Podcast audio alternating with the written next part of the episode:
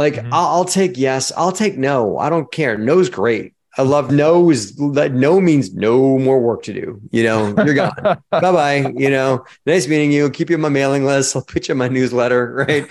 yes is fantastic. Yes is pop the champagne. That's awesome. It's those stinking maybes, Matt. If you're an active real estate investor and you're looking to do larger deals, you're in the right place. We are going to go and take the conceptual type of stuff that you listen to from other real estate podcasts and bring it down to the tactical, the nitty gritty, the actual actionable types of things that other real estate investors that went big did to grow their own real estate empire. You're listening to the Go Big Live podcast. I'm your host, Matt Drouin. Hey everyone, welcome to the Go Big Live podcast. I am your host Matt Drouin. I have a amazing guest today that I'm actually fanboying over right now. It's Mr. Matt Faircloth. I've been following him for many years. Just a little bit about Matt. He is founder and CEO of DeRosa Group, renowned BiggerPockets contributor, and to top it all off, he is a Amazon bestseller actually some people there in the live q&a today are actually raving fans of his book raising private capital how to build your real estate empire with other people's money. A full-time investor since 2005 matt has su- successfully completed projects ranging from fix and flips and single family to office buildings and apartment communities. With a portfolio boasting 150 million in assets under management and over 1800 units matt is a true expert in his field with a passion for education and helping others find success. Welcome matt. Woo! Welcome and thank you, Matt, for that long introduction. And that's and that's uh, really flattering. Thank you. I also want to just tell people that for those that have already read my book, Raising Private Capital, it's got a new cover now, and it is has a new. It's a revised edition. I wrote a lot more content for it, so we just released this new version of Raising Private Capital with a new forward written by Pace Morby the juggernaut, the machine, the tornado of real estate. Pace Morby wrote wrote the new forward for that book. So pretty cool, huh? Yeah, absolutely, man. So I like to start the show with you were born and now you're here. What happened in between? a lot of stuff. No, I was I was born in Baltimore, Maryland. I went to college at Virginia Tech because people said that you're good at math and engineering, so you should be an engineer. And so I trusted adults, and I did that. And then I got be got my degree in engineering, and I said, "Whoa, I don't want to be an engineer because it's like a, on a desk sitting in a little cubicle all day working in a factory. So I got a job outside of engineering a bit in technical sales. So I was a salesman for seven years selling industrial machinery called air compressors. Mm-hmm. I sold those for seven years, traveled all around the country, lived in North Carolina, lived in Philly. And when I was living in Philly, met a lovely young Elizabeth Randazzi, Paisano mm-hmm. Elizabeth Randazzi, who put Rich Dad Poor Dad in my hand and got me to read Rich Dad Poor Dad. And so it was really changed my mindset, changed my way that I viewed money and how it works and what money really is and what assets are and, you know, trading hours for dollars versus building assets and completely changed my life. And so I started playing the cash flow board game. And very soon after that, realized that there was more in me. Uh, and so I quit my job in, in that time frame too. After reading Rich Dad Poor Dad, I bought a single family home and lived in a bedroom, rented out the, the other two bedrooms to two knucklehead drinking friends of mine. And those two knucklehead drinking friends of mine were paying me $500 a month. My mortgage was 940. And so they each were paying me 500. So I was making 60 bucks a month and living there for free. And that opened up my possibilities to what was available. That got me to quit my job. We, we uh, me and now Liz Faircloth of 18 years of marriage, uh, decided to live this crazy thing that couples don't know how to do anymore, which is called living below your means. And so we lived way below what our means were, and we were able to live on just one salary. And that enabled me to quit. We lived on her salary, where I built our company, the DeRosa Group.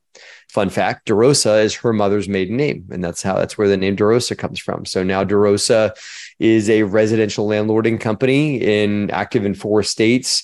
Liz and I are big about like the why you do what you do. We want to make want to leave an impact in the world and want to help other people.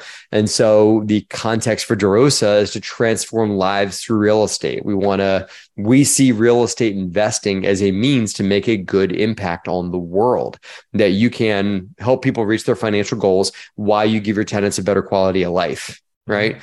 And so we merge those two into transforming lives through real estate.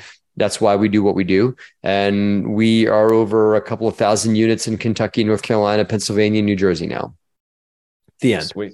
Sweet. So, like we were talking about before the show, you know, I've heard your inspirational story about how you bought, you know, your first, you know, property with like a thirty thousand dollar loan and that sort of thing. That's from Liz, her dad. Yeah, Salvatore Randazzi loaned me thirty thousand dollars. Probably would have broken my legs had I not given it back to him. So I gave it back. So let's talk about uh, you know our you know our, our target audience here with this show is you know investors that have a few properties under their belt they're intimidated as hell about raising capital. So let's talk about your first like like big deal, kind of like where it puts you on the map with as mm. a you know more of a commercial operator and that sort of thing, and dive yeah. in, dive into that. So tell me about like where the seminal moment was and shift when it came to switching to bigger type of stuff. Sure. We had raised some money up, and this was not our first raise of other people's money, right? But, and we got started in New Jersey, built out, you know, around 100 units in New Jersey, small scattered site stuff. And we then expanded across the bridge into Philly. And so that, that's, that, that was our portfolio there, had around 200 units and everything like that, all in, including our Philly stuff. And we wanted to keep expanding, and we were managing it all ourselves with like you know had a couple like maintenance techs and you know a leasing agent that worked for me under my umbrella and all then we found a 49 unit single site out in Lancaster, Pennsylvania. And it was a converted factory. Like it used to be a shoe factory, and then somebody else converted it into an apartment building. And it's one of those old, like, loft style conversions with like the spiral staircases and the ginormous windows and everything like that. It's a really cool space, right? So we figured out how to make that deal, put the deal under contract. And I immediately was like, oh, we need to start up DeRosa Group Management here in Lancaster, Pennsylvania, which was every minute of two hours away from my office, right? Mm-hmm. So my lovely wife and, and a muse in many ways in my life just was a little bird on my shoulder and said, you know, honey, you probably could uh, manage this yourself, but why don't you try third party management for now? And if it does, you can always fire that manager and manage it yourself later. Right. Mm-hmm. And I said, you know, you're right. Let's do that. Let's hire a management company, see what they do. And that deal, so we agreed to do that. That deal uh, caused me to have to raise a million dollars, which was my first million dollar raise. It took me a while. I had to get a few extensions on closing, but we were able to pull it across. And this is like pre BiggerPockets, you know? Mm-hmm. So before any notoriety, you know, and I'm just going through my cell phone, like, hey man, you got any money? Right. Like just we put together a million bucks by just reaching out to our network and doing doing a lot of cold calling and stuff. But we got to the table and we closed. And in that epiphany, Matt, what I got was I should not be running a property management company. And the reason why my, wife told me, hey, you might not want to do this, you might want to hand it off, is because she saw that 80% of my time was going into a thing that would that had the potential to make me 20% of my money, right? Mm-hmm. That you really should be focusing, Matt, on a thing that you make a lot of money on, which is raising money. And so I that enabled me to take my focus off of off of the management side of the business and just focus on ops and capital raising. Mm-hmm. In that deal, put us at about 250 ish doors. In the next three years, we added another thousand units to our portfolio because I was able to focus on raising money, finding deals, and then finding phenomenal third party management companies to run them for us. And we expanded our team that could help me with a few of those other things too. So now all I really do for our company is raise money. And if somebody else who manages the day to day. I have somebody else who finds the deals, and I have somebody else who underwrites those deals for us. So we kind of mm-hmm. broke the job responsibilities down into four quadrants. And that 49 unit deal was the beginning of that breakup of those different to, to those different sectors of a company. Yeah. So let's back up a little bit on that 49. It's 49 units, right? Yep. So how did you find the deal? Uh, it's you, you won't be impressed. Broker. the, the, same the broker same broker that sold me the Philly deal. I had an 18 unit in Philly that I had to bang my head on his door to get him to take to get him to take me seriously. And I finally convinced him to to let me make a bid on the deal. We bought the Philly deal. He realized that I'm okay and that I'm a good buyer. And so we he uh, gave us a look at the 49 unit. We bid the 49 unit and somebody else came in and bid a higher number. They mm-hmm. fell out of contract and then we were the next in line. And so we got the deal at a significant discount. I had to sign a piece of paper, Matt, that said I wasn't related to the owner because the bank said, wait a minute, you're getting this is too good of a deal based on what it's it's selling for way less than what it's appraised for. I need to mm-hmm. make sure that this owner's not like your uncle or something like that. Trying to do you a favor. Yeah. So tell me about the well, let's back up even further. Tell me about the headbanging process with the with the broker because I really want to dive into sure how to effectively build relationships with brokers because mm-hmm. this deal probably wouldn't have happened if you didn't bang your head against the wall in the first deal. To buy the 18 unit, that broker sold me the 18 unit, a 49 unit, and then a 198 unit after that. So he believed me after a while, right? But the way to get broker to pay attention to you is to not call them just one time, right? A lot of people will call a broker up and say, Hey, I'm new to the multifamily world. I've never done any deals ever and just getting going and, you know, read a book on real estate investing and now I really want to get into the game. And so can you send me all your multifamily deals? And oh, by the way, I want to do seller financing because I don't have any money right? That it's you got to fake it till you make it a little bit, and you also need to consistently check in with the broker. Those are the two things. We can unpack those in a second, but the last thing you also have to do is if you want the broker to take you seriously, you need to take the broker seriously. And so if they send you some overpriced piece of garbage, underwrite it, go look at it, take it seriously. Guess what? That broker is feeding their family off of that deal. And until you realize that, yeah, you're feeding your family off deals that you do, it's also their livelihood to sell real estate opportunities and they know it's overpriced. So don't be going in there and nope, that's overpriced. No, no, you know, I, I want an off the market deal, you know, whatever. No, go look at it. Go take it seriously. Underwrite it. Put your best foot forward. Tell them why you think it's worth a certain number. You might not get it on first round, but a lot of deals that I've gotten came back around. So if you take the broker seriously, they'll take you seriously.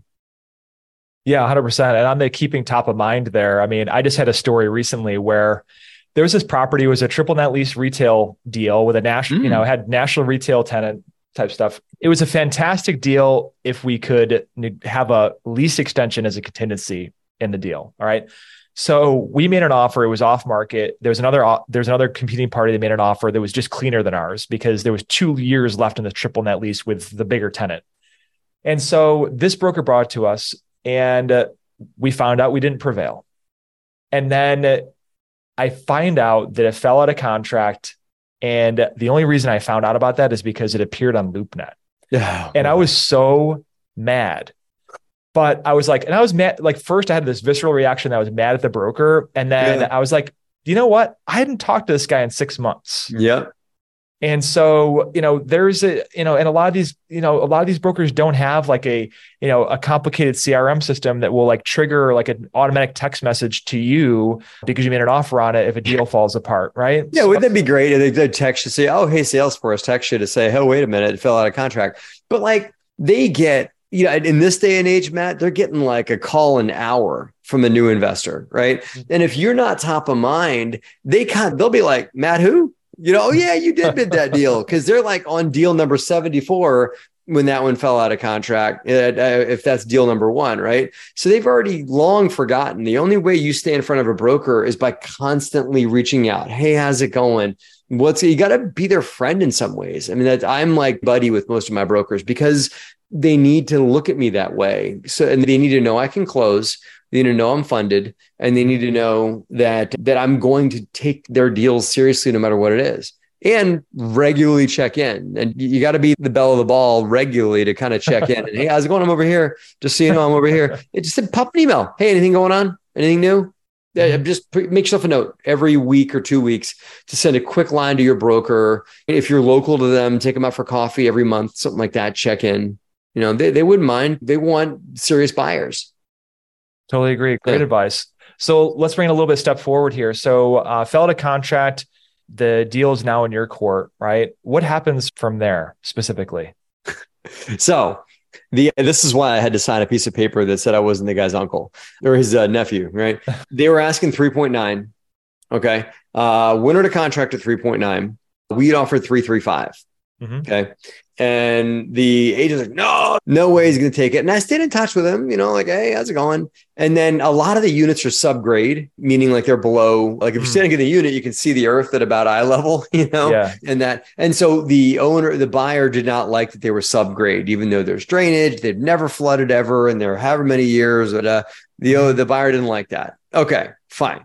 We were willing to deal with it, but the it, it turns out that the current the, the seller's mortgage was coming due and he had not told his broker that mm. right? And so when that buyer fell out he's like oh man what do we do? I gotta refinance. I gotta get out of this thing.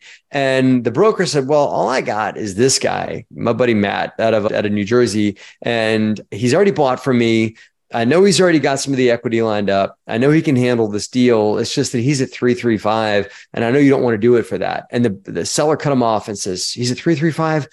Let me talk to my partner. I'll call you right back. Right. Mm-hmm. And so we got it at 335. I went out there and sat the property had a couple of gazebos. I sat down at the gazebo and me and the seller sat at a gazebo and talked about the deal. And then I took him out for a beer and me and the seller over a beer closed the deal.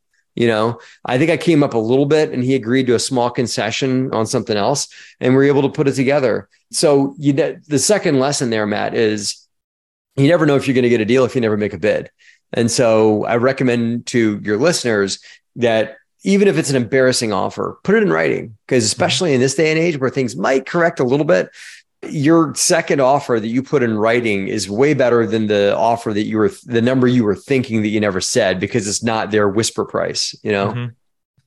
yeah absolutely i agree so next step we're talking about what was the total capital stack we're talking about purchase price and then uh, what was your debt you know debt and equity mix and what was the what was the structure like? You're asking me to think back a little bit, Matt. This was like seven or eight years ago, brother, but I got you. 2.5, 2.6 in debt, 335 was the buy price. This was back before deals became crazy debt yield restricted and stuff like that. We were borrowing at 3.7, I think was our interest rate. Mm-hmm. No interest only, just fully amortized 30 year, 30 year amortized, to amortized debt, five year mm-hmm. fixed. Raised a mill, which gave us a 1% acquisition fee, a 50K in startup cash, and then some other closing costs and stuff like that. So the the million dollars was this the most amount of money you had to you ever had to By raise? Far, just double what I'd ever raised before. I'd raised 500k before, and that was a grind. So we raised we raised a million for this one, and we had to bring in two capital partners. I'd actually just joined an organization called GoBundance at the time. And one of my buddies was in GoBundance and he was able to reach into GoBundance and get me a few investors from there. And I joined as a member as well during the while we were looking at the deal. So that helped in that and gave me some cred. And so I was able to meet some of these guys face to face. And these are all local Philly guys that lived in the, they knew where Lancaster was and all that. So they were able to get in. My local network, my, my mama wrote a check and got into the deal. Really grateful she did. And that, and a lot of my prior investors, we, this was this deal. We call all our, we number all of our deals, right? This was DeRosa Capital seven which means that's just not my lucky number. There was a DeRosa Capital one through 6 mm-hmm. So a mm-hmm. lot of the investors in DC one through six got into DC seven as well. So, but it's still a grind uh, to put together a million bucks in, in equity. So, what was the grindy part? Okay. The hardest part of capital raising is it's two things. It's number one, getting eyeballs on the deal, right? Getting people to look at it. And if you got a good mailing list, you, get, and you know how to do the webinar game and you know how to do the follow-up game and that kind of thing then that diminishes a bit but in the beginning getting people to even look at your opportunity is a is a challenge the second thing that's the biggest grind in anything in, in, in raising capital and in selling in general is getting people from a maybe to a yes like mm-hmm. I'll, I'll take yes i'll take no i don't care no's great I love no is that no means no more work to do. You know, you're gone. bye bye. You know, nice meeting you. Keep you on my mailing list. I'll put you in my newsletter. Right. yes is fantastic. Yes is pop the champagne. That's awesome. It's those stinking maybes, Matt. And then they forget about the thing, and they then they you know, well, let me think about it. Let me talk to my wife, and like you know, are, is this gonna this or this? You know, they, they want to ask more questions. So the pro that was the grind about it was getting the maybes to either be a yeah, you know, are you a yes or a no and that. And so you end up having to over raise a bit or get people beyond the soft commits. Like we're in the middle of a raise right now. We'll probably lose around 500K in people that soft committed, said, Yes, I will invest in your deal. Mm-hmm. Wait, I changed my mind. you know? yeah. Or all of a sudden they realize they have to send their kid to college next month or something like that, that they can't give us the money. So th- those, that's probably the biggest grind, Matt. Mm-hmm.